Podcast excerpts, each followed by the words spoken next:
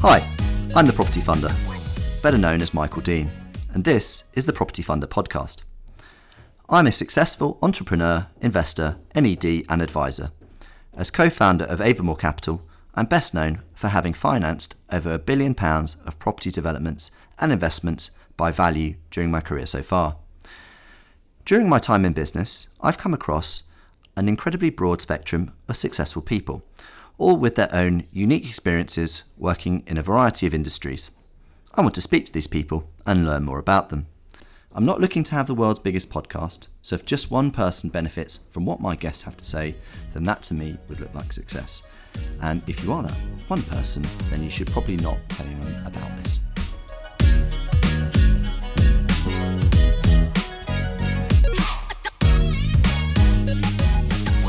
Liz, welcome. Uh, perhaps you'd like to give us your full name, the name of your business, and describe what your business does. So my name's Liz Hamson, and I'm the editor in chief of BE News um, and the founder of um, the company called BE Content Solutions. So we launched a new website last December, um, and it's the only website, news website, that covers the whole of the built environment industry. Um, and we launched a new newsletter two months ago, roughly. So our thinking was a lot of the media out there reflects where the industry was 20, 30 years ago. So this industry was split into silos. You had property, you had construction, uh, architecture, planning, etc. And the media reflected that. But I think over the last few years in particular, you've seen uh, those sectors, uh, the distinctions between them blur increasingly. And there's not really a media entity that reflects that broader church. So we wanted to, we spotted a gap in the market and we wanted to provide something that is um, strong journalistically um, and connects and informs that wider community. So our strapline is be informed, be connected with BE News. That's uh, that's great. And um, more broadly, uh, going back in time, what what got you into the line of work that you're in now, Liz? You know, what were the steps that you needed to take to to get to where you are now? You mean journalism? I think I guess you know just from from the point of being a I suppose a, a teenager from formative years right the way through to now. How how did you end up as a as editor in chief of uh, of BE News and and BE, BE Content Solutions? Um, you know, what what what did the journey look like? Because uh, I think that's something that um, our listeners would be very interested in. Lack of money got me into it, and yet I went into an industry where you don't earn an awful lot, which is journalism. So I was going to become a lawyer, but I couldn't afford to do the conversion course after university, so I had to go and get a job, and I ended up um, getting uh, getting into in, teaching English as a foreign language. And I, I, did that for about six years in the end. So I spent two years in Japan, which was really informative. I went there though purely to pay off my student debt. I couldn't afford to work in London. And that was the truth of it at the time. But then I came back and I thought I really need a career here. This isn't a career. And I looked for, I thought I liked writing. I'd studied English at university. Um, I would like to do something that involved writing. So I thought journalism, okay, that's it. And then I thought, where is the cheapest place in the UK to study journalism and the shortest course? So I found it. And it, at the time, it was Napier University in Edinburgh, three month course. From memory, it was about 595 quid or something. So wow. I went and did that, came back, did my first journalism job, which was I think it was the English Language Gazette, which boasted that it went out to 100 odd countries, but it had about one reader in some of those countries each. Hmm. But it was a, it was a good learning curve there, because it was a small team. And then I got my first job in property journalism, and that was with Property Week. Oh. So I stayed there for four and a half years, um, and then I left and went to the grocer, uh, and I was there for 11 years. And then um, I returned to Property Week as editor in 2014. After about eight years, and as you know, um, Simon Creasy, my husband, also worked at Property Week. We both thought, you know, we've done our time here. Between us, we'd done 24, 26 years at Property Week. And we had this idea, we've been talking about it a lot. And um, we made our New Year's resolution to uh, start a new business. And this broader business that I've talked about in at BE News, and we wanted to, to be online primarily, not to rule out doing something print related later on, but at the moment it's online. Um, I'm going to ask you some questions about BE News in a moment, but I, absolutely I'm absolutely fascinated uh, about you teaching TEFL in Japan for Yeah. six years. no, it Um, was two years in Japan, but two six years. years altogether. uh, okay. two years in Japan. Well, t- that said, so was it two solid years not Yes. coming home? That I mean, I how how I mean, how was that? Because I guess that was what more than 20 years ago. So that would have been uh, uh, ve- how probably very dare you? well. yes, it was actually. Um, it was in the mid. Uh, only, only just, only just twenty years ago, though. Of course. it was in the mid '90s, and um, i just found it I thought it was a really interesting country I, I had read some literature i knew that the culture was going to be very different but it was so very different when i went there it, you can easily get yourself lost have you seen the film lost in translation I, I have some some years ago, yes, uh, it's but spot on. I mean, Yeah. it, it's it's quite the culturally, it's really alien to most Westerners. But there's a peck, there was a pecking order at the time, and you know, if you were um, a man, you were considered you know top of the tree, and then keep sort of notching it. If you were white, you were a, white foreigner. That was pretty prominent. But the more I, I was, I mean, so I'm a mixed race person, so I was, I blended in. I was quite anonymous, and they didn't really know how to take me. But because I'd been to, they liked the fact that I had gone to Cambridge University. They found that very um, sort of interesting, um, and I mean, I absolutely loved it there. I, I loved it there. People were so fascinating, so very different. Uh, the food's amazing um, and it's it's beautiful actually. Um, so I wasn't in Tokyo. I was in Hiroshima and then uh, Fukuoka. Um, and I I took the opportunity while I was there to go to South Korea as well, which is totally different from Japan um, culturally, but also very exciting. yeah, and I, I, mean, from what I've seen of South Korea now, it's it's very modern, very technologically advanced. But I'm I'm I'm guessing in the 90s it was still, I suppose, on its way up. Um, so probably a little bit less developed uh, by comparison to Japan, would how Japan would have been at the time. Um, I, I it strikes me that the decision to go and be go and be in Japan was a very uh, very brave decision, um, and you know, and and clearly again setting up a, a new business, uh, having you know having being in a position of relative comfort and security as you and as you and Simon would have been whilst at least you know in your relatively prominent positions within Property Week to go into the brave new world of entrepreneur entrepreneurship. There's some parallels there. Would you say that that's something that, that's always been a feature of you that you've always been quite uh, that you've always been quite open to challenges and new experiences, um, or or or would you say that they're actually these these were just moments that were slightly out of character? No, they're definitely not out of character. I've always liked a challenge, and um, I don't like people telling me uh, what I can't do. So, or thinking I can't do something when I think I can do it. So, I mean, I guess that dates right back to when I was at school and was thinking about where to go to university. And like you know, I, I, I, the person who advised, the teacher advised me to apply to Cambridge, did so because simply because she thought it would increase my chances of getting in somewhere good, but not necessarily there, because she thought I was quite an oddball.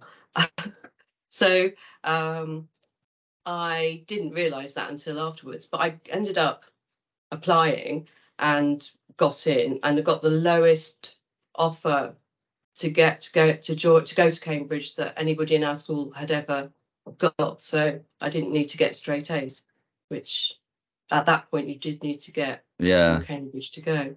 So that was great. So I mean, yes, I challenged myself to go there. I loved I love complexity and I like challenge. I like problem solving. So I don't like to think that I can't do things. I'll have a go at something. Would would you say that you're you're a non-conformist as well, or would that be going or would that be going too far? Um, no, I think I am a non-conformist, and that's probably because of my background. So I'm I'm a mixed race. My mum's from Trinidad and my dad's from uh, Norfolk. So um, and I think that just gives you a slightly uh, an outsider's perspective on life, which is no bad thing. I just don't see things in quite the same way necessarily as other people do. I mean, at school, I remember it just finding it. I had I went to a girls' school, it was a girls' grammar school, state school, but um, it was hideous because you were surrounded by girls who were just talking about boys. They were wearing Laura Ashley, and it was they were very conformist. Whereas I wanted to, I wore black all the time. I tried to hang out with the, the lads from the boys' school, and I was into music. Um, so completely different cultural interests, if you like. Yeah, and uh, but I think potentially that's that's worked well for you in in you know as as your life has progressed. Um, before we before we touch uh, go back into BE News, the last question was really just yeah. to talk about the the process of adaptation to life in in a in a place like Japan. How did you what steps did you need to take to adjust to the language because I, I, my understanding is that in Japan, even in places like Tokyo, uh, the you you don't have you don't have a lot of people that speak English, and I, I imagine in in Hiroshima and the other cities that you were that you were based in, um, that would have been even less so. Uh, plus the other you know cultural differences. I, I understand the street numbering and street names are, are are also different. So trying to make find find your way around must have been quite a challenge too. It's overwhelming at times, actually. So if you do go to Tokyo, there's one station which famously has more than 40 exits, and the it, the signage is very difficult but, uh, to follow. So invariably, you find yourself doing the 45 minute circle and, and ending up where you started. Um, the thing to adapt, you need to be um, prepared to ask questions, you need to be very deferential and respectful of people because they their social sort of mores are different from ours. And um, you know, being loud and rude is not something you can get away with. You've got to be respectful. But um, one of the amazing things about Japanese people is that they are always trying to practice their English on you. Okay. So if they see you looking a bit lost and confused, they will come up to you and say, "Can I help you?" Um, and they, they they want to practice on you, and it's great. It's a really lovely experience, actually. Um, if you get in a taxi, though, you need your directions written down in Japanese. Don't get in and try and explain verbally if you're if you don't speak it, um, because you can get yourself into a whole world of trouble doing that. So you know you just learn to um, you, you sort of you, you need to be curious about them and um, befriend people and not just hang around with other Westerners. A lot of people do do that when they work out there. They just there's a little expat community and they religiously hang out with the other expats. But I tried to um, sort of integrate myself a little bit more in society insofar as I could. I didn't really learn the language though, which isn't great. Uh, the reason why was um, it's the language is too differential in my view, as you, you speak a slightly different language as a female um, than you do as a, a man. So okay, I, I kind of uh, objected. well, I, I, in uh, in keeping with your non-conformist nature, there's that that that isn't that isn't coming as that much of a shock. Uh, oh so, uh, but but I, I was uh, I thought that was interesting. You you talked about curiosity because clearly uh, to be an effective journalist, that's an ascent, uh, that's a prerequisite to to doing the role. It, do you think that that curiosity was developed whilst you're in Japan, or do you think that that was something that already was there and it just came naturally to you and and and you benefited from that natural curiosity in going out there?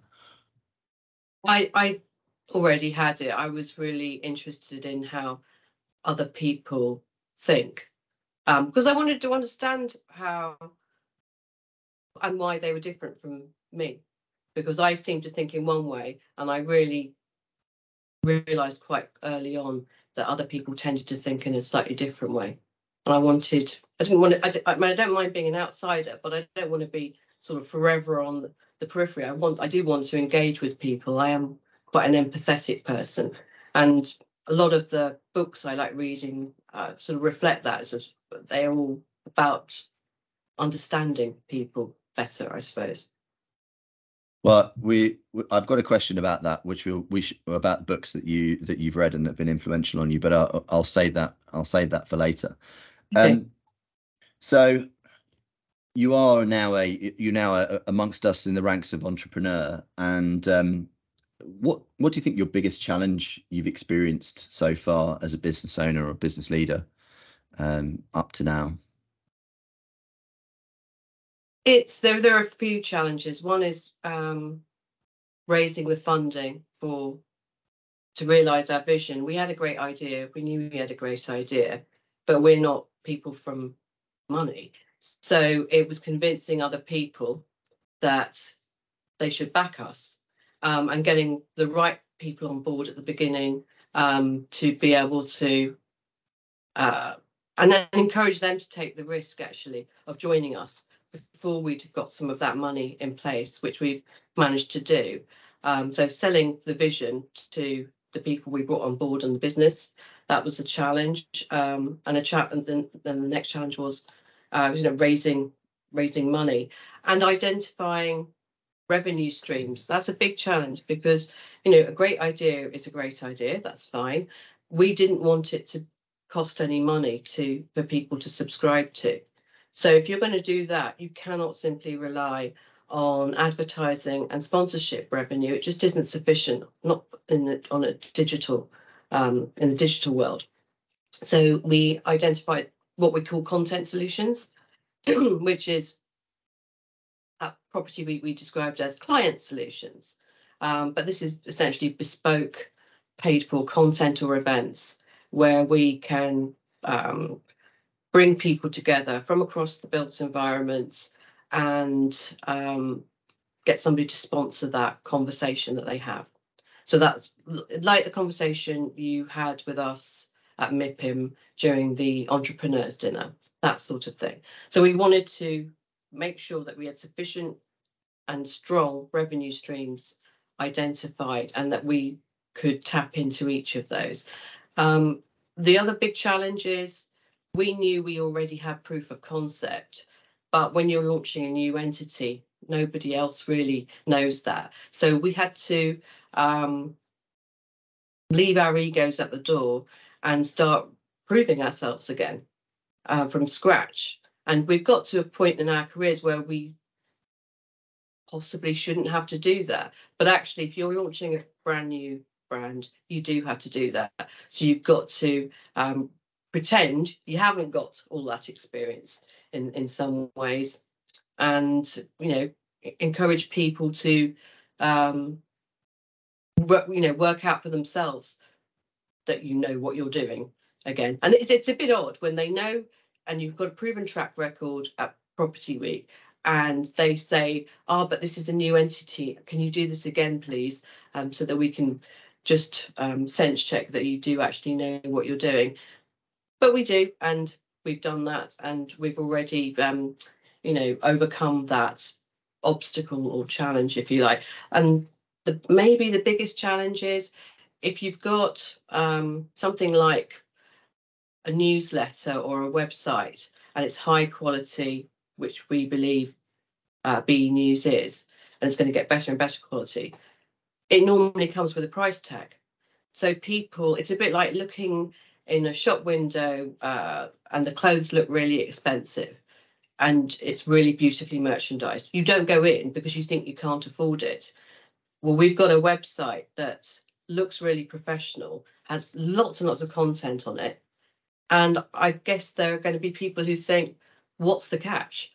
Of course, this has got to cost me money at some point, but it doesn't. It's it both the newsletter and the website are free to register to because we've identified these other revenue streams.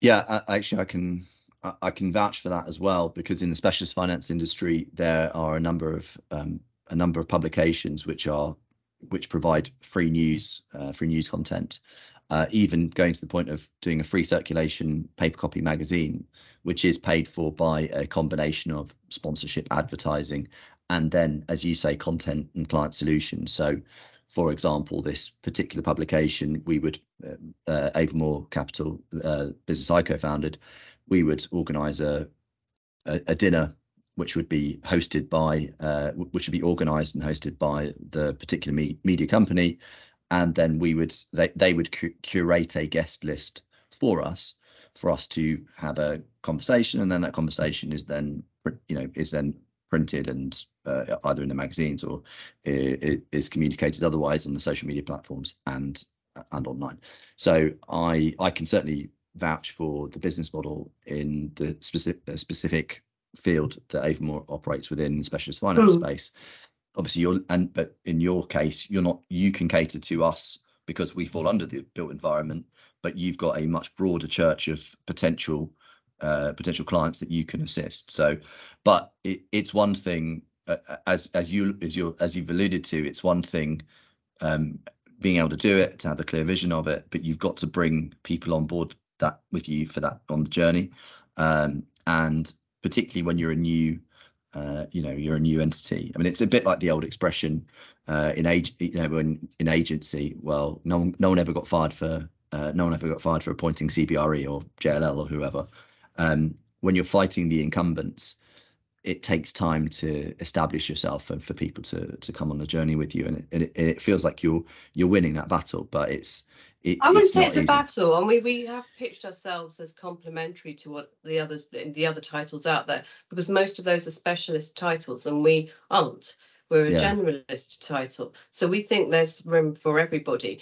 But here's the other problem: lots of people are signed up to lots and lots of newsletters. Yeah. So even though we are free, have they got room for another one? It's convincing them, yes, they have, and you know getting them to look at the fuller website and realize there's lots there for them and that um, is why we very carefully curate the newsletter so it's not um, there aren't too many stories on there it's four news stories a comment piece and a feature typically. Um, so we've choice edited it for people and hopefully people can manage that. And we don't mind whether you know people are just clicking on one story there. As long as there's something that is relevant and really relevant to them that's what matters. And there's a big distinction between online and print. With print if you've got you know 80% of your content in a magazine in a print magazine is not relevant then why would somebody read that magazine? If you've got online 80% that's not relevant or even more that doesn't matter. As long as they can go to the bit of the site that is relevant for them and there's sufficient quality and volume of content um, for them to think, yeah, I do need this to be part of my sort of daily consumption of news and views. One of the areas where I've found the specialist finance titles that I would say that you operate in a sim- similar model to um, is that a lot of the journalistic articles are are puff pieces, and um, you know because uh, understandably you don't bite the hand that feeds you. Um, yeah. What I've noticed for what I've noticed with being you so far is you you managed to maintain the sort of journalistic integrity that you would have had at Property Week, and I'm sure all the other titles that you you and Simon and the rest of the team will have worked within. Um, was that was that a difficult decision, and have you faced uh, have you faced um, pushback or challenge from any of the advertisers so far to, I suppose, write content that's more favourable to the sponsors and advertisers? No, and we wouldn't. We would be undermining the whole proposition if we started to uh, kowtow to people in that way. Um, you can manage people's expectations. So you explain to them that, you know, especially if you've got a bit of information that's negative, let's say, um, you get them to give you a response to that. You don't just uh, report getting that feedback from them. Um, and look, there's a there's a place for advertorial, and that's fine and promotional material but there's also a place for proper journalism and that's what we aspire to so a lot of the content that we run in the news section um, is it's, it's, press release but we will make sure that we try and tell the whole story and not just get blindsided by um, a pr written piece of copy where they've just accentuated the positive and uh, ignored the, anything negative. And when you're doing company report stories, the trick that journalists use is they look at to, to the end where the bad news is buried, and then they ask people about that that part of the story, if you like, and make sure, in the interest of balance and objectivity, you've got those elements included in the story. So the context is otherwise, you know, it's you can't trust the information that you're being given. Yeah, I, I think one of the reasons why you probably will find that your your click through rates will be very strong is because when you're reporting news, it's not going to be stuff because it's not the puff piece. And certainly, if some of the specialist finance titles, uh, I can think of one or two in particular. The the extent of their journalism involves uh, taking a press release, hitting Control C, and then hitting Control V uh, in the uh, in in the in in the press in the article, and uh, there have been times when I've been tempted to put uh, to put something rather silly or outrageous in the in, in, our press releases, just to see how far they actually would take the would, would take that particular approach. Um, so yeah. But you know th- what though? That's that's a lot to do with um. You're talking about a website, are you? Pre- predominantly website, yeah. Okay, because that's part of this quick and dirty trend that you get um online, and that's you know the the priority for a lot of titles is to get the story up really quickly. Mm. And if there are a few mistakes, it doesn't matter. We don't take that view. Um, we'd like to be quick and, and a bit cleaner and um, try and make sure that we've we're not necessarily going to be first with the story, but we want to make sure what we publish is accurate and objective and, ba- and balanced. Um, so we do yeah, we are using press releases, but there's not a, a cut and paste um, job going on there. It's reworked, it's edited. Yeah, I think I think that shines through. And as a you know, in my experience in business, if you take what I would call the long-term greedy approach, which it looks like you're doing, then what you're going to do is you're going to build up trust with uh, trust and respect with your readership. I mean, you you already have the benefit of that because of your your past experience and reputation within your time at Property Week and other titles.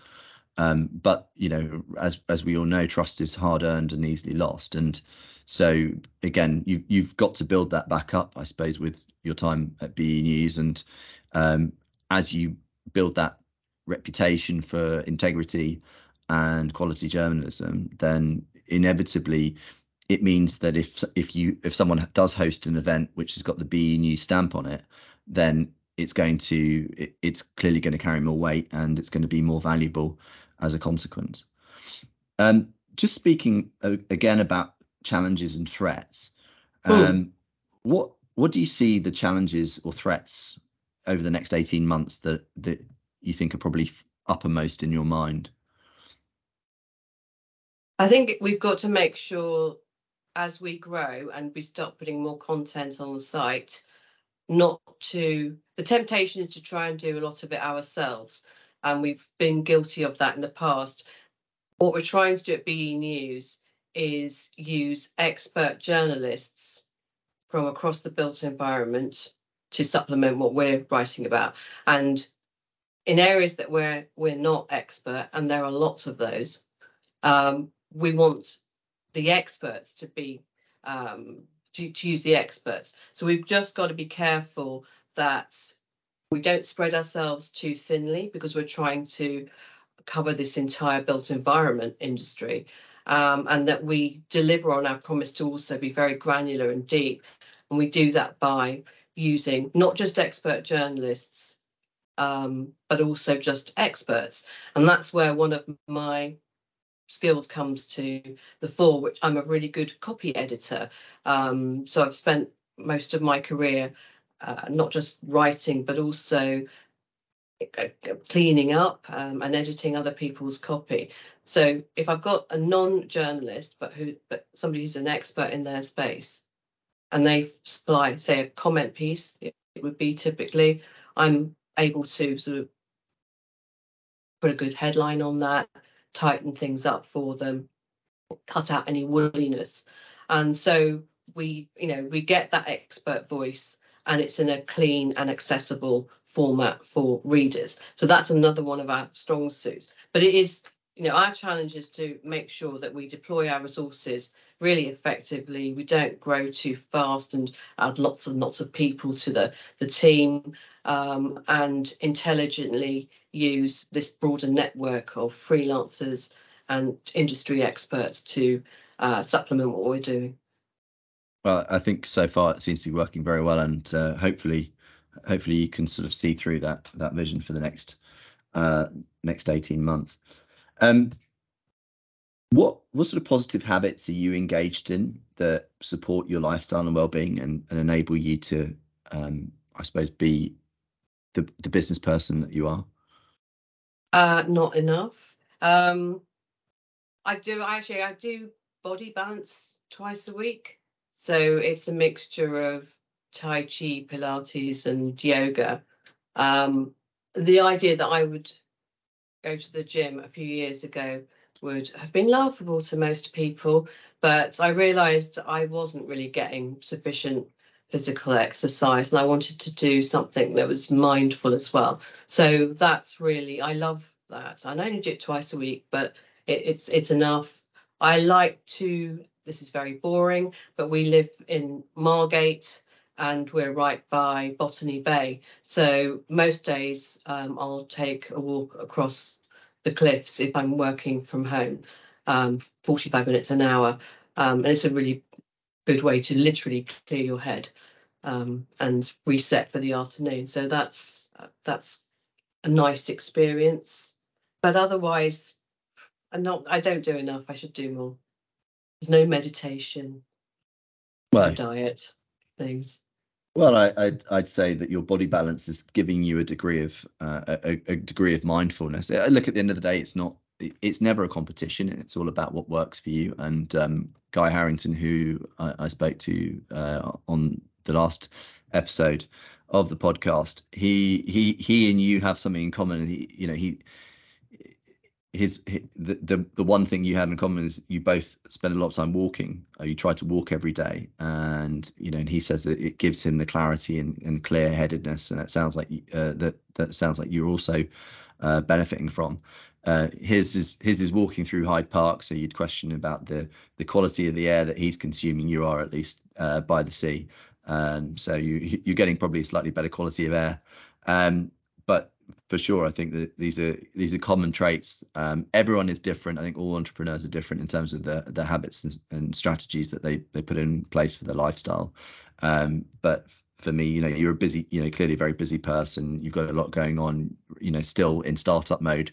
So yeah, you're you're the the vast majority of your time is going to be uh, put towards making your business the best that it can be. But it sounds like you're at least uh, giving yourself some time to, towards um, the non-work uh, side of your life. And uh, yeah, I think that's that, that's something that our listeners will appreciate because it, it goes to show that yeah, we, we all need to have something that gives us balance. We can't be all or nothing. Um, so yeah, thank you, thank you for sharing that. What um, what would you say your superpower is? You know, what why do people want to work with you over all others? I mean, we've talked about some of your qualities, but I'm I'm curious as to hear what what you think yours is. Um, I think it's that I am very focused and driven, but I'm really empathetic with other people, and I do bring them on the journey, and I understand their priority priorities. So you know, work's really important and I like people to work really, really hard. But I get them, for most people, their priorities are their family. And I will do what I can to support that. And once they realize that um, I'm going to support them and that I accept their priorities, then it makes for a much happier workplace because they know they can take time out when um, when they need to and it won't be questioned or frowned upon in any way. It will be encouraged, in fact. Um, and they know that I support them and understand them, and that I'm there if they need to talk to somebody. So that was something that, for me, I really developed during the pandemic at Property Week when we were all separated and working remotely. And I had quite a lot of young people on the team, and I really wanted to make sure uh, they were okay. And some of them were living in pretty cramped accommodation in flat shares and things, and the mental health challenges were significant. And you know, I'm sitting here in a four-bed detached house um, by the seaside. So uh, it was really important to me that I put myself in their shoes. And made sure that I understood exactly what they needed when they needed it and there was a lot of communication going on. So i sort of linked them with other people uh, on the team and made sure we had a routine really of regularly checking in on each other um, so that there was nobody who felt alone and um, and forgotten about. Because it was a difficult time, in the pandemic. It's easy to forget how difficult three years on from from the height of it, I think. And also, I mean, another sort of um, superpower, if it's connected really, but I'm a very good judge of character. So. Um, well, I think the two, I think the two, it, it's it's helpful to have one uh, if you have the other. Um, the thing that I, I always want to wanted to ask especially when you're talking about your you know your engagement and use of empathy uh, and, and, I suppose trying to understand the, the, wants and needs of your team. Do you feel that you know I, you sound like someone I would want to work for? Um, do you feel that that ins- that I suppose what you give to your team inspires loyalty in return? Yeah, I mean it's, it's it definitely does. Um, and it's not the loyalty of the sort that they will stick with you necessarily, because I don't want. If you love someone, you have to set them free. Yes, Michael. yes, of course. So um, it's more about they trust that I will do what I can to help and support them. So you know, if people want to go and work on the nationals, I'm really thinking back to my property week days now. Um, I will encourage and support them and help them. Um, I'm not going to stop people or try to keep them because I need them. I want them to. I, I, you know, people who want to be journalists, it's a vocation. You're not going to get paid very much. I want to support them in that career journey, basically. So uh, yeah, people are quite loyal, and we stay in contact afterwards. But it's not loyal and uh, loyalty in the form of staying and working with me. Mm but but I suppose on the margins, if you need someone to if if you need someone to get get something ready for a print deadline, or you need something something by, by a certain deadline, you need some to work a little bit longer or a bit later. Presumably, that's something that. that's yes. that, that's something that you'll get you'll get from that. Um, do you ever? I mean, have you had many instances of people taking advantage of, I suppose, your your understanding, if, uh, for want of a better expression? That many, actually. That's interesting. Because That's where maybe I the think, judge of character kicks in. Um, yeah, well, this is the thing. So I've appointed people that haven't really had a look in with other employers, and because I've seen something in them. And they may have had no, for example, journalistic experience, and I've taken them on as a journalist, but I, have seen something in them or heard something um, in the way they, they've spoken that's made me think, yeah, it's worth taking a punt on this person. And they do tend to reward that. So if I back somebody, it is I, I back them for for good and they they know I'm there and I'm going to back them I'd never hang anybody out to dry. If we make a mistake, if they make a mistake, it's we make a mistake. It's uh, it's you know it's group accountability, um, and I think that I come across initially as quite scary for people, and they think I'm going to be a bit of a ball breaker, and then uh, it turns out that I'm not. But I've become better at that over the years. That's something I've worked on because I, I did used to be quite um, critical of people if they've made a mistake, not in the sense that I was, uh, you know, felt any contempt towards them, but simply if they've made it and it and it was the third or fourth time they'd made the mistake, I would show my frustration.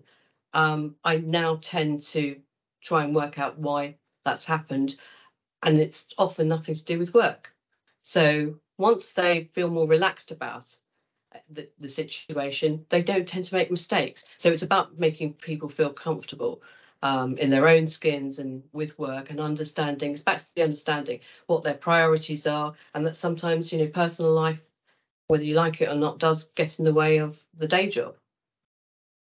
Yeah, I mean, I think in I, am I'm, I'm hearing all this, and I'm thinking, uh, thinking about this. This is leadership. You know, it's a it's a really really lovely example that you you set to other leaders in the industry.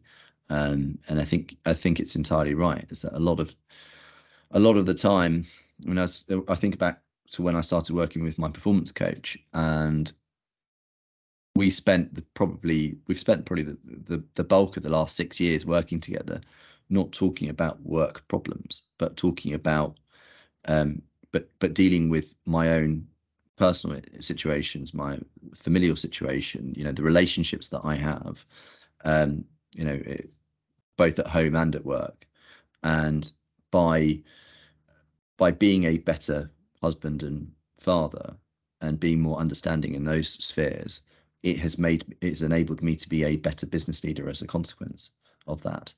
Um, and I think so. So I, for me, that's something that really resonates, and um, and I identify with that as well. But yeah, I mean, I think hats off to you, Liz. That's that.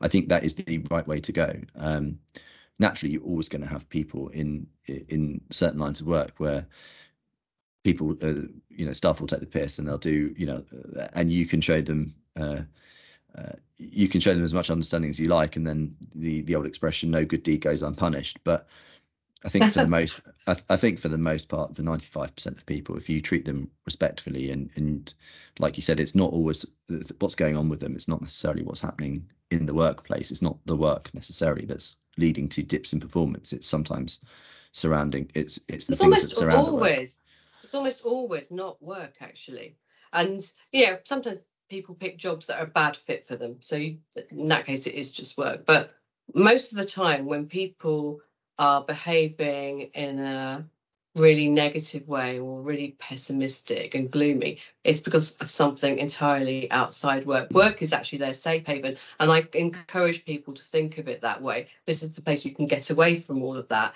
and really enjoy what you're doing, take pride in what you're doing, and know that you're going to be acknowledged for the successes and the failures. Don't worry about them too much because you can't have success without failure. Um, and I don't get, uh, I, I don't, I'm not upset when people make mistakes. I don't massively like it when they make it four or five times, but I do try and understand why it's happened and try and create a, culture wherever I've been of accountability and uh, responsibility. So people, you know, they do own up. if they. In fact, I've had people. This is the this is a weird outcome. I've had people owning up to things that they haven't done because they want to sort of you know share the response I, I don't know it's very odd anyway but they, i have had one or two people in the past say oh no that was my my bad my bad because they sort of are encouraged to hold their hand up and it's somebody else actually who's sitting there very quietly not owning up do you, anyway. do you end up you end you end up with an office uh, an office of people stood up with their hand in the air going i'm spartacus is that is, exactly, is that it's exactly that it's yeah. exactly that yeah well, I think I think in a way you can take some perverse pleasure from the fact that you you've created a culture where people feel uh, sufficiently empowered and comfortable to to to own up to mistakes and errors. Um, you know, and you don't have a blame or shame culture. Clearly, that and and that sounds like a positive workplace to be. You talked about uh, you talked about work being a safe space for people uh, for for your staff, and also you also mentioned the you know people during the pandemic having to i suppose share kitchen tables limit very you know low bandwidth uh, mm. broadband connections how how did you find obviously now being used slightly different but when you know how did you find getting people back into the office with property week when you know when the world started to open up uh, i suppose sort of second half of 2020 and then after the last lockdown in 21 um, how was the response of of, of people um, and i'm curious as, to, as, as someone who reports on you know property companies, particularly office investors and and occupiers. Um, from your own experience, how did you find the return to work and people's enthusiasm to return to work? We we we went back as a group, not everybody, but 50% before we were supposed to. So they were so keen because some of them hadn't met each other personally. They five people joined Property Week, two or three within two or three weeks before the pandemic struck. So they hadn't, five of them hadn't met each other. Um, one joined during. So um, when we came to kind of returning to the office, there was some re- resistance, I guess. But what I um, encouraged people to do was to feel to only come back when they felt comfortable coming back. Um, some of them had health reasons for not returning, and we worked hard to keep them um, as part of the, the, team and make sure that they felt included. So we continued with lots of the remote, um, you know, the Zoom meetings, t- uh, Teams meetings, etc., to make sure they were involved. I mean, there was one person who had serious health issues and still hasn't returned to the office even now. So um, we made it work we made it work by um, respecting people's own individual um, journeys back to the office. But we wanted it to be a really we we got them back quite a lot of people back earlier um, because they really wanted to meet each other and they were young. They didn't want to be stuck in their flat shares, and we actually tried to get um, a serviced office space, and eventually the CEO said, no, no, you can come back and use this space. So we were the only people in um, for a good while. I'm talking about five or six people coming in two two days a week, perhaps um, for a few months, and then obviously more people um, came back, and the end of the pandemic happened, and one or two people didn't, and it, we we sort of made it work. So, but they, I mm. think they're back at about two days a week. We now the whole hybrid way of working is now normal. But I think you have to be in physical proximity to people to have truly creative um, discussions. It's virtually impossible to do things 100% via Teams and Zoom. So we're now, we've got serviced office space as being used in Old Street, and there are five of us and we try and we're try we're in the office together at least one day a week. Most people are going in two or three days a week, but they may be different days.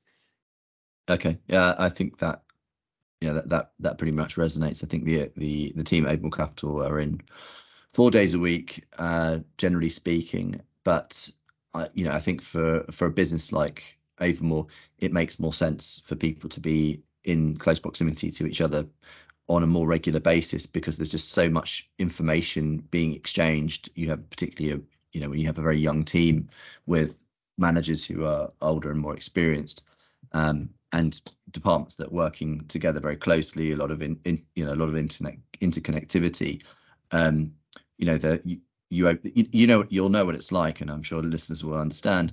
Is that conversation that you overhear and you go, oh yeah, okay, oh, well, what about this or what about that? And you know it it's it's it's sometimes it's the conversations that you overhear that you it's the thing that you miss out on the most when you're when you're not uh, when you're not operating together in person. The water cooler moment, isn't it? Yeah, absolutely, absolutely.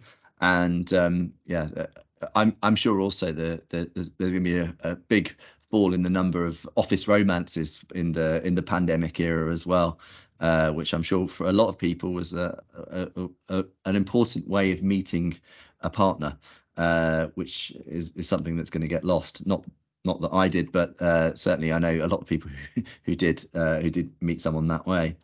Um, you talked about we talk, I just want to talk about uh, misconceptions for a second. I know you mentioned that people think that you're uh, you're you, that can think you're quite can be a bit scary. What um, what are the other misconceptions that people might have around you? Uh, you know, assumptions that someone might make about you that actually doesn't turn out to be true. Um, people think I'm a pessimist, I think, sometimes, and that I don't like other people. They did. I think that's changed a bit recently. I'm actually the most optimistic person I know. I obviously just don't look it, but I am really optimistic about things. Um, and I like people, or most most people anyway. Um, but I think it's because I tend to, I do look for complexity and I do look for problems, but I'm not trying to be negative. I just love problem solving. So I like to see you know, and understand what I'm doing in a, in a kind of complex way, if you like, and within context. And I'm looking for any, you know, stress fractures or issues, and I'm trying to work out all the time how to resolve those. And that's partly what's helped me and Simon as well, obviously come up with this idea for BE News. We're looking for gaps in the markets, we're looking for problems, and we're trying to solve them. Um, so once people get used to that, and that I will nitpick, I suppose, um, and they understand why, it's because I'm trying to make sure something's as good as it can be. They they're usually fine with it, but I think I'm sure initially it can be quite tiring and exhausting to be, you know, okay, we're going to do this. It sounds great, blah blah blah. But what about this bit of it? Is that going to work? And I'm finding flaws, if you like, but I'm finding flaws in order to eradicate them. It's, you're sort of pulling at you're pulling at the threads as, as it were before uh, exactly so that then, they're not a problem exactly yeah. that and then another big misconception about me is that i'm posh and um I mean, I don't, I don't think my accent sounds very posh, but I think because I went to Cambridge, people make an assumption. And actually, I was brought up in a, a council house, and um, and I, and I was brought up in Kent. So I passed my 11 plus and went to a state grammar school, and that's how I went to Cambridge. But um, I'm not somebody who's come from from money at all. Um, and uh, the other thing, and if you are, because some people think I'm posh, they think I'm really confident. But that confidence has all been learnt. I'm naturally quite a shy person, and uh, was, you know, really lacking in confidence actually um, when I was at school. Um, I mean, I did double maths simply to guarantee myself an A in my main maths paper. And the other one was just a throwaway to make myself feel confident. Because if I sat down and took an exam on a bad day and I was I was feeling nervous, I could actually go from normally hitting an A to actually failing because I would be so struck with blind panic. I wouldn't know that zero was between minus um, one and one. It would be that sort of paralyzing. So to overcome that fear, I sort of threw myself into further maths mysteriously, and it did work. Well, there's there's you uh, liking a challenge, that's for sure. I, yeah. It's interesting. I, I wonder if this is a common theme amongst entrepreneurs or a lot of entrepreneurs or or, or business leaders in general, because um, you, you again the the being well spoken it's it is something that i think is learned i you know i had the benefit of of of a good education, but I didn't come from a family of of people that were plumbing. You know, I have a a, a, a mum who's from Eastern Europe, and a, and my stepfather was from Liverpool or from Merseyside area. Um, so it's not like I was surrounded with people who who uh, you know who spoke with you know the Queen's English.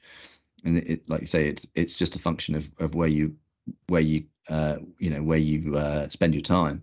But I think the other thing is, like you, I'm I'm quite introverted as well, and um, yeah, you wouldn't think so necessarily speaking to people on a on a pub, uh, podcast that's uh, you know globally accessible, but you know ultimately that's that's true. And I think that uh, I, I'm I'd be curious to know how many of the people that we had in you had in the room on your entrepreneurs uh, debate in MIPIM that, that would experience a strong degree of uh, of, of shyness and, and, introversion, and I would I would hazard a guess that it would be more than fifty percent of the of, of, the people in that room, um, for sure.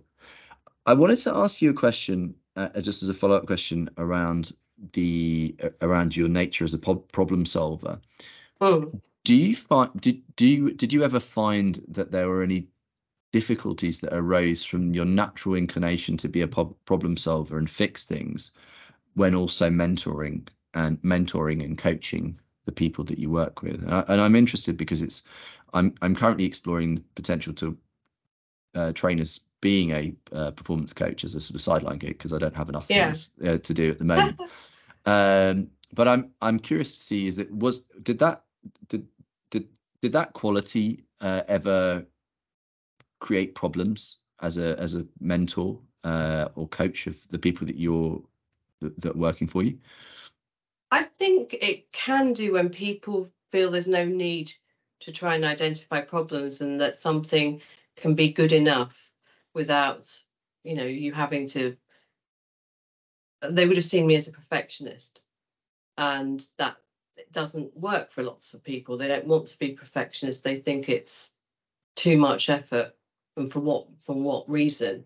So it's convincing but I don't mind if other people are not. I, I just want them to be, you know, to understand that that is the way I am. I can't change it. And equally, I'm fine with other people not being. So I wouldn't impose that problem solving um, ethos on somebody who doesn't want to solve problems, but wants yeah. to just. But uh, you know, I, I, don't like people trying to create problems though. So um, there's there's that element, I suppose. So I think it's difficult. I don't. It's, it's difficult to answer that question in a meaningful way, but um, or, or maybe yeah, I don't, I, I, don't know. Maybe if I give some context, uh, uh, give some context around it. Is, uh, I it, it, I was listening to the, the, most recent Diary of CEO podcast. Uh, yeah.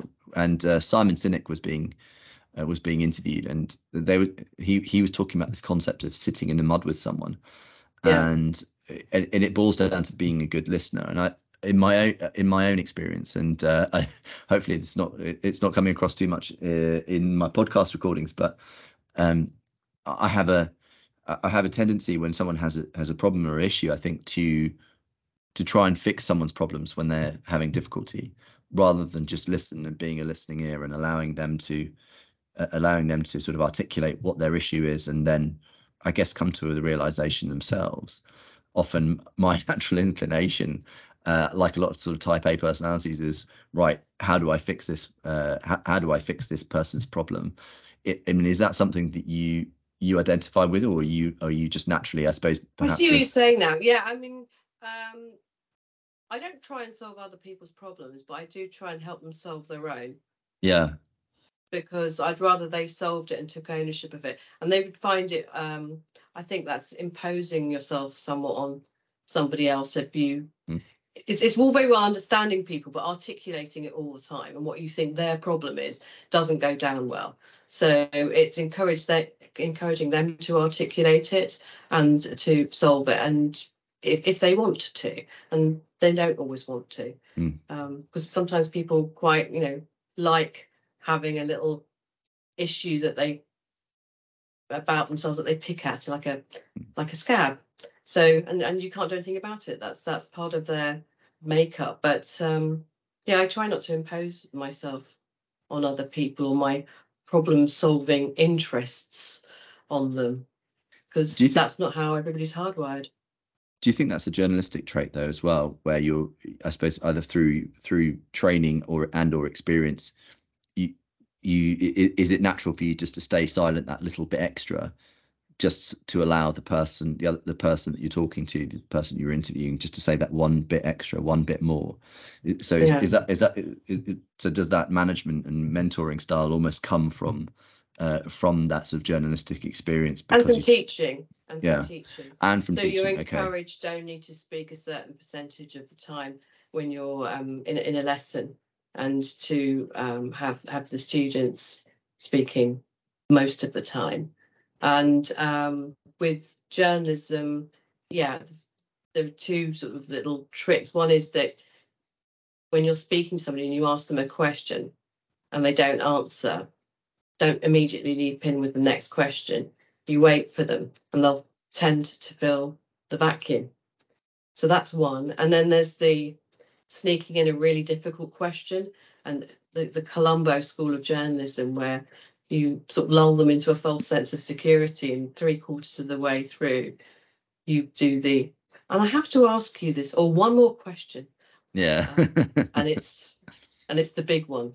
So, um, but you want people to share with you things that they don't share with anybody else.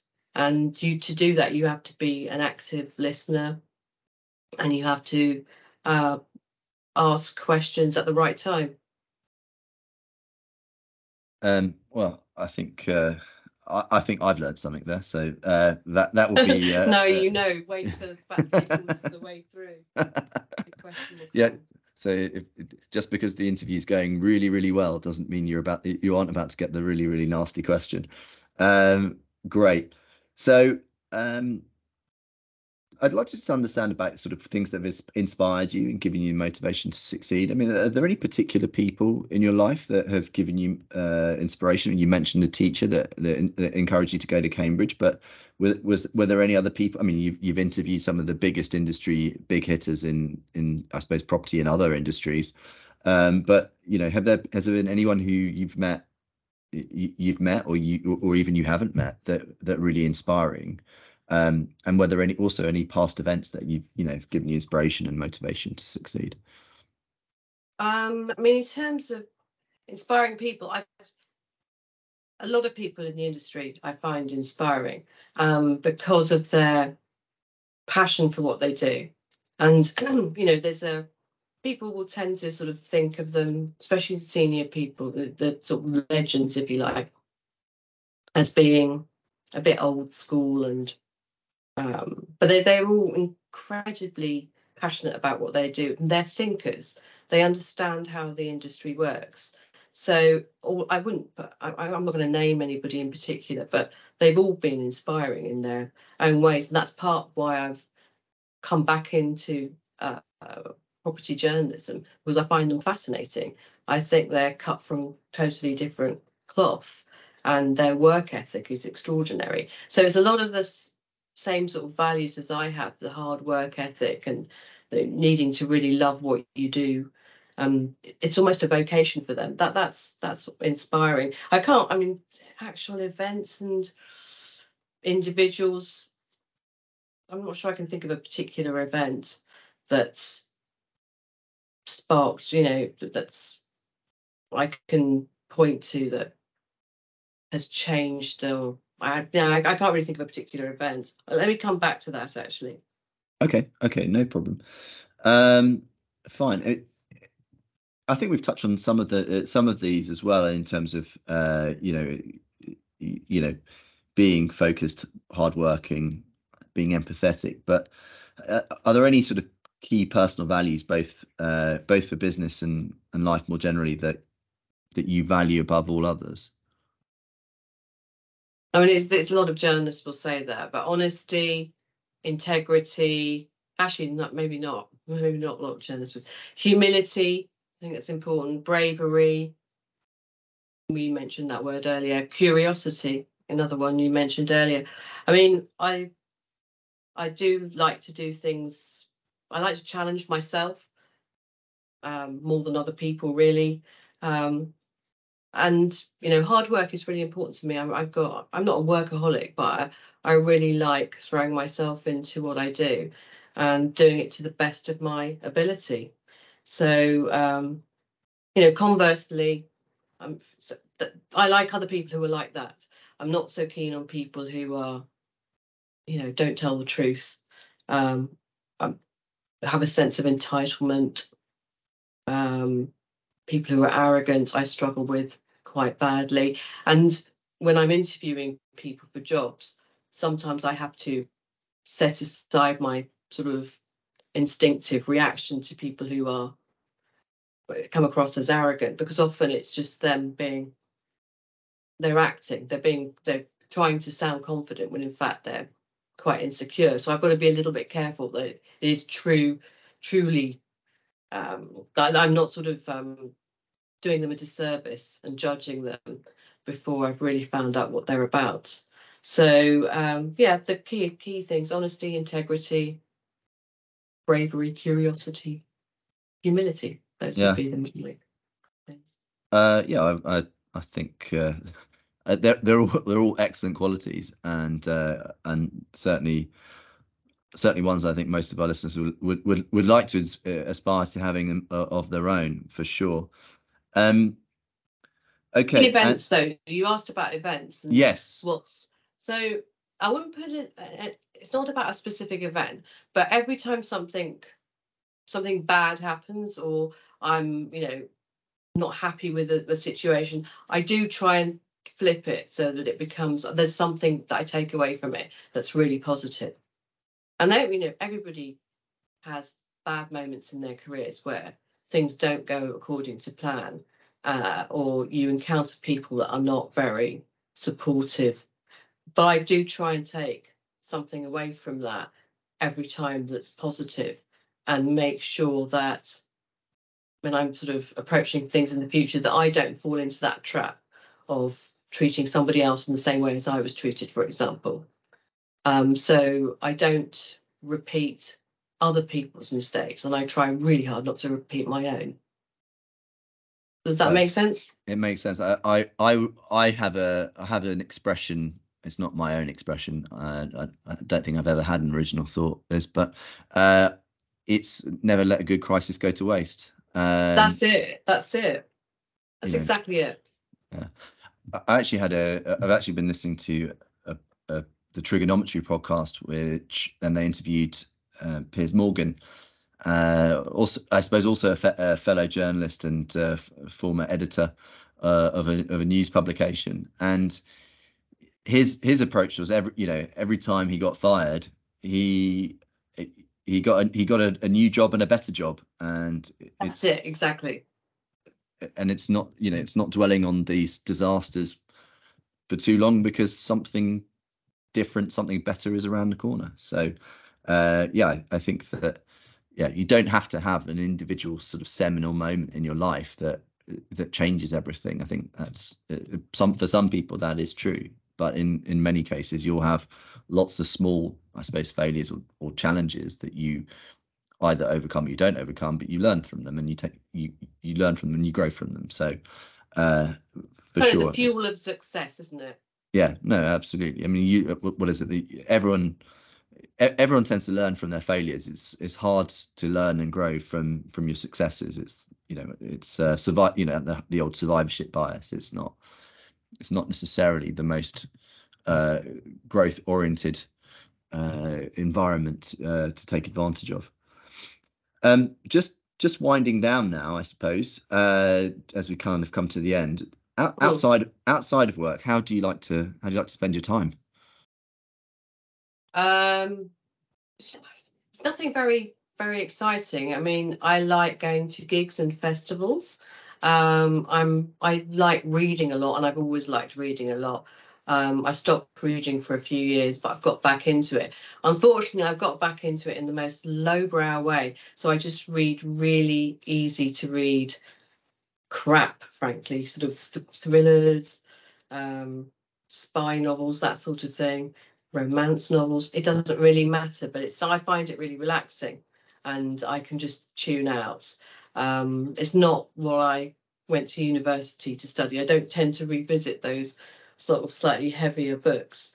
Um, but yeah, that's that's mainly that's my main thing. And I, I mean, I love listening to music, and really mysteriously, I've gotten into country music, which I never saw coming. Well, Simon and I went to Nashville, and it was just it was a brilliant place to go. And actually, there's lots of other types of music that um, are made in Nashville now, but and were always made and was always made in Nashville actually. But people like Margo Price and uh, Kacey Musgraves and and those sorts of people, yeah, I like listening to them. Well, my my stepfather were he he lived in America for four years and developed uh, a, a, passion for country and western music, which um, I wouldn't say rubbed off on me, but there a lot of the sort of country singers from the 60s, 50s, 60s, and 70s. Uh, I certainly grew up listening to. So uh, I have a bit of a well, like Johnny spot. Cash and stuff. Yeah, or Marty Robbins and uh, Patsy okay. Cline and people like that. Yeah, so uh, you know you. Yeah, uh, and and and I suppose and, and a little bit beyond as well. So, uh, yeah, I I um how do I put it? Maybe I, I, I can commiserate with with the with with the with the newfound affliction that you have uh, been smited with in in terms of country music. Um, Good to hear. Uh, well, so in terms of in terms of books, uh, I did I did threaten to go on to this subject. Um, whilst uh, uh whilst we all enjoy uh, we we can all enjoy some uh, nice easy reads. I I've I've recently been uh, listening to Atlas Shrugged by Ayn Rand on an audiobook. So all 48 hours of of content there. Uh, very very heavy, very weighty. Uh, I I have 14 hours left. So. Uh, oh my god. Uh, so yeah, hopefully in a, hopefully in two or three weeks time I will be done. Uh, and yeah, that we'll get we'll get to the get to the end of that. Um, it, I have to say that's that has been quite a profound and impactful book on me as I've experienced it. But what? Well, what, um, what's what's been so impactful for you? Well, it's been quite interesting to hear how uh, it, uh, now, and I I've only recently learned a little bit about the backstory behind Ayn Rand uh, because she uh, she had to leave. She left uh, Russia during the start of the Soviet times and will have experienced um, you know, the the birth of communism, as it were, and she saw how how uh, the system there became, I suppose, rotten as a consequence of it. Um, and then to see, and then reading about how in a fictional world, how it, if that were to be applied to the USA, where she moved to, and how, and and she sort of painted a picture as to how that might play out and then I'm just getting to the point of the counter, I suppose the, the, the start of the sort of counter revolution against that, and how the, um, I suppose how how how the the productive thinkers um, countered that approach, which is essentially to w- withdraw withdraw their their ideas, withdraw their their capital, withdraw their inventions, um, and to to look at how that might rebuild a society. It's it's been very it's been very interesting. It's very heavy. It's very heavy going, um, but also quite compelling as well. So if I'm in the right mood for it, I can sit and go through an hour and a half's worth of of the audiobook. On the flip side, some days it's 10 minutes is enough because I I I need something a little bit more um, you know, I, I think I, I, need something a, a, little bit more fast food from a from a reading perspective. Um, but in terms of your, in terms of books that have had a profound impact on you, what you know, what would you say the the handful of books that you know you really, you know, that you would recommend to to others above above all any uh, above any other? It's not really. I wouldn't say it's individual books. It's more authors. okay. Bear in mind, I spent three years at university reading books essentially, and I would read five or six in a week, and they're big books as well. So um, to pick a few that sort of stand out at just books would be tricky. I mean, in terms of authors, I've always loved uh, Joseph Conrad, Henry James, and they've they've got this outsider's perspective, which is interesting. There's a bit of a common sort of yeah thread there. Um, so I guess you know the Heart of Darkness from from Conrad is just is just a great Mm. book, and it's not very long either. Um, Henry James' Portrait of a Lady, if I had to pick one. Um, I like Mikhail Bulgakov, Ma- Master and Margarita. It's a really great, great book. Um, but it's not. I mean, they don't help me in a business sense or anything like that. I just find them just great stories, I suppose. Um, Donna Tartt, The Secret History, was uh, uh, you know very was a memorable moment um, reading that. It was just such a great great story. And then in terms of things that are more, I mean, self help as such, but um, I really like the um, journalist Malcolm Gladwell. So Oh yeah, I like and they're too. really Yeah. accessible. So the tipping point, outliers, uh, blink, um, talking to strangers, things like that. Um, he he does.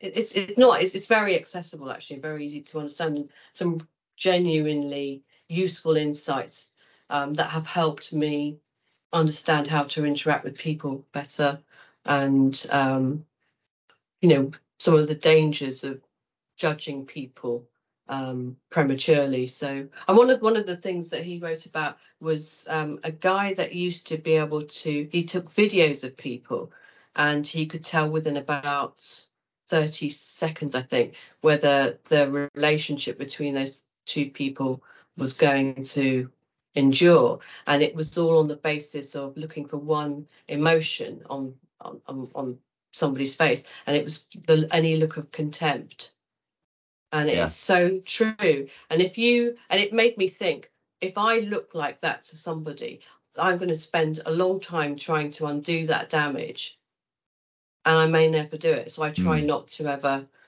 show any contempt and i try not to feel it Yeah, I, I've I've heard about this uh, this this chap who does who who, who can uh, who can who does his videos and he can identify yeah the, the contempt thing. It's uh yeah fascinating stuff.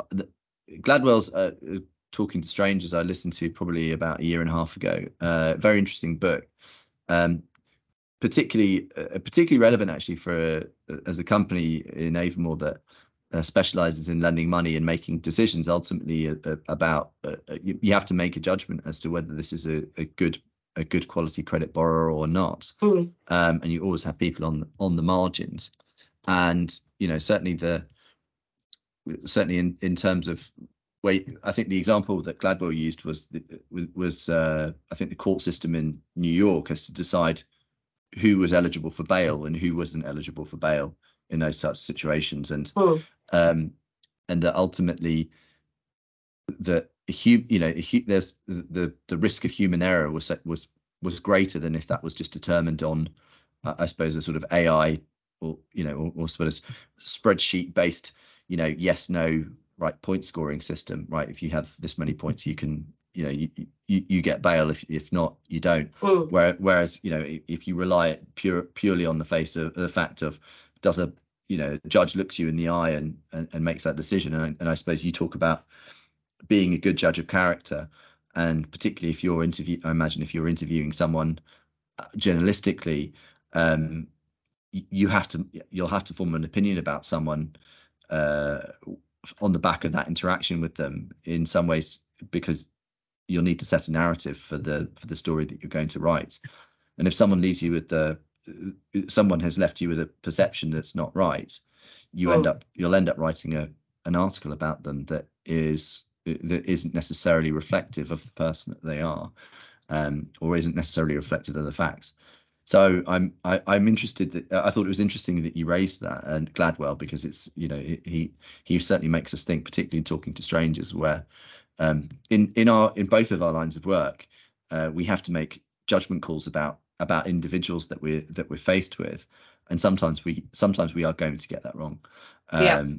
so I thought that I thought that was very interesting um, last question uh, Mhm. really uh, last question but it's um, and this is this is an opportunity for you to um, talk to our talk to our listeners and just perhaps give uh, for, for, you know in, in, over the course of 90 seconds a bit of uh, a bit of advice or a bit of inspiration as to uh, you know, the, from the wisdoms of, of your experience in, in your career, you know, what would you what would you like to share with our listeners uh, in 90 seconds or less that might be interesting for for them uh, in their business journeys as they are and as they as they look to progress them? Well, when you're making those judgment calls and you're talking to people who are maybe challenging or just not not being they might be being rude to you obnoxious to you um, i try and be super friendly back until i know what i'm dealing with so my i will try and smile at them i mean a proper genuine smile and encourage them to sort of be relaxed with me. And I think it's important that people do that and don't judge a book by it.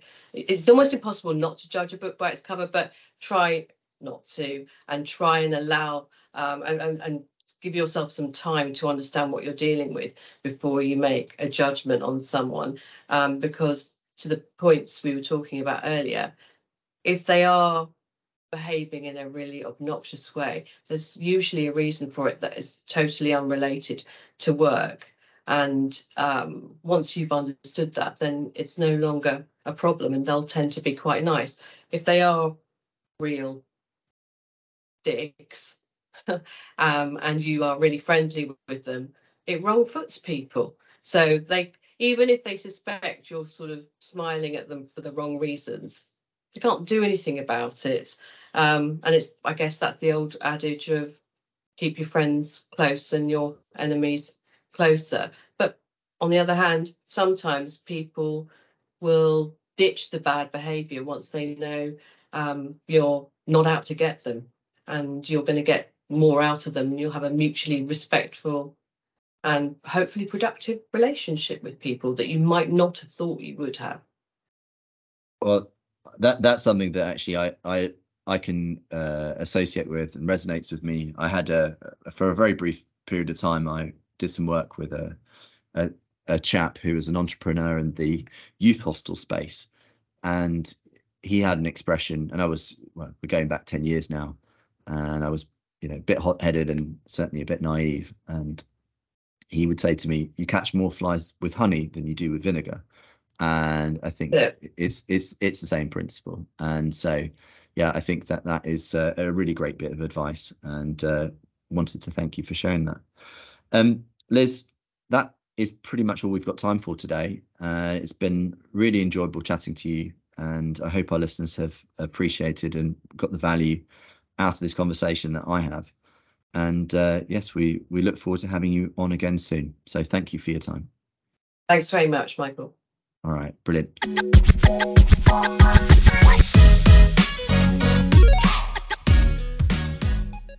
A big thank you goes out to the official sponsor of the Property Funder podcast, Avamore Capital, a property bridging and development lender located here in London.